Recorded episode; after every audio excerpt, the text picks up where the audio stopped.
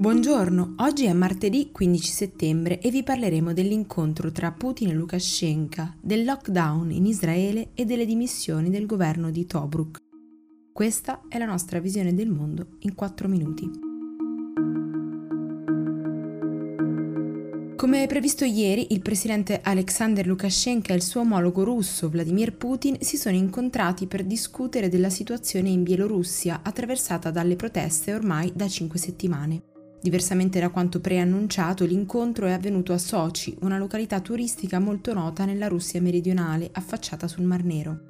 Svetlana Tikhanovskaya, la principale leader dell'opposizione attualmente in esilio in Lituania, ha avvertito i due capi di Stato che qualunque decisione prenderanno non avrà alcun valore legale, dal momento che il popolo bielorusso ha messo bene in chiaro di non fidarsi più del proprio presidente né del risultato delle elezioni. Per Tikhanovskaya e il suo team infatti è lei ad aver vinto il consenso popolare, con percentuali vicine all'80%. Nel frattempo a Minsk non si arrestano le proteste. Questa domenica 100.000 persone sono scese in strada ribadendo la loro volontà di destituire Lukashenko. Hanno chiamato il corteo la Marcia degli Eroi e lo hanno dedicato a Maria Kalesnikova, la politica che la settimana scorsa è stata rapita da un gruppo di uomini mascherati e portata al confine con l'Ucraina nel tentativo di farle lasciare il paese. Le donne stanno ricoprendo un ruolo centrale nel movimento bielorusso. Spesso i cortei sono popolati principalmente da donne che sono scese in piazza in massa per cercare di limitare gli scontri con le forze dell'ordine. Nonostante questo, domenica la polizia ha dichiarato di aver arrestato 400 manifestanti, anche in modo violento. Intanto, sempre ieri, il Consiglio dei diritti umani dell'ONU ha approvato una proposta dell'Unione Europea che chiede di incontrarsi ufficialmente per discutere la situazione nel paese.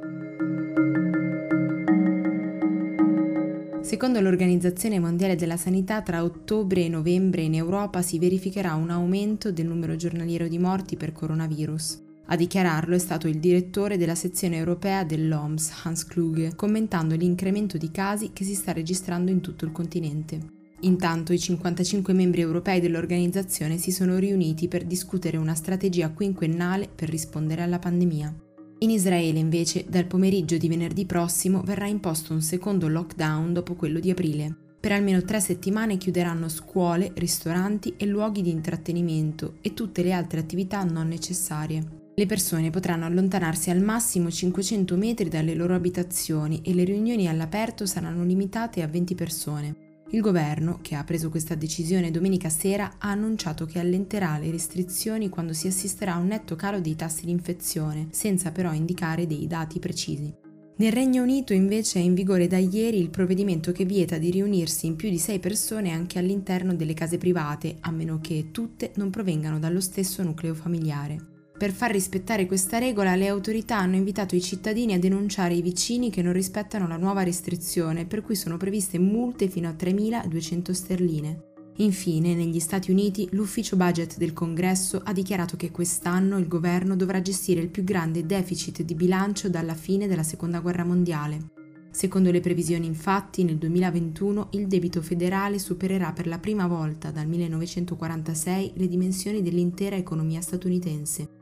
Nonostante questo, il paese dovrebbe riuscire a rimettere in sesto le sue casse entro pochi anni.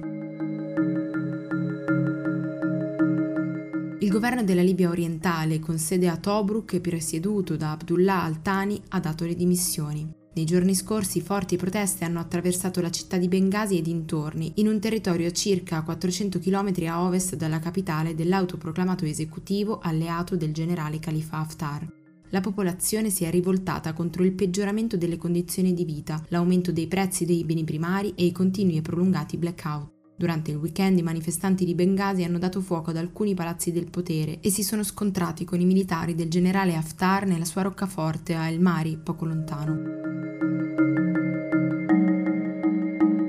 Per oggi è tutto. Da Antonella Serrecchia e da Rosa Bliassi, a domani.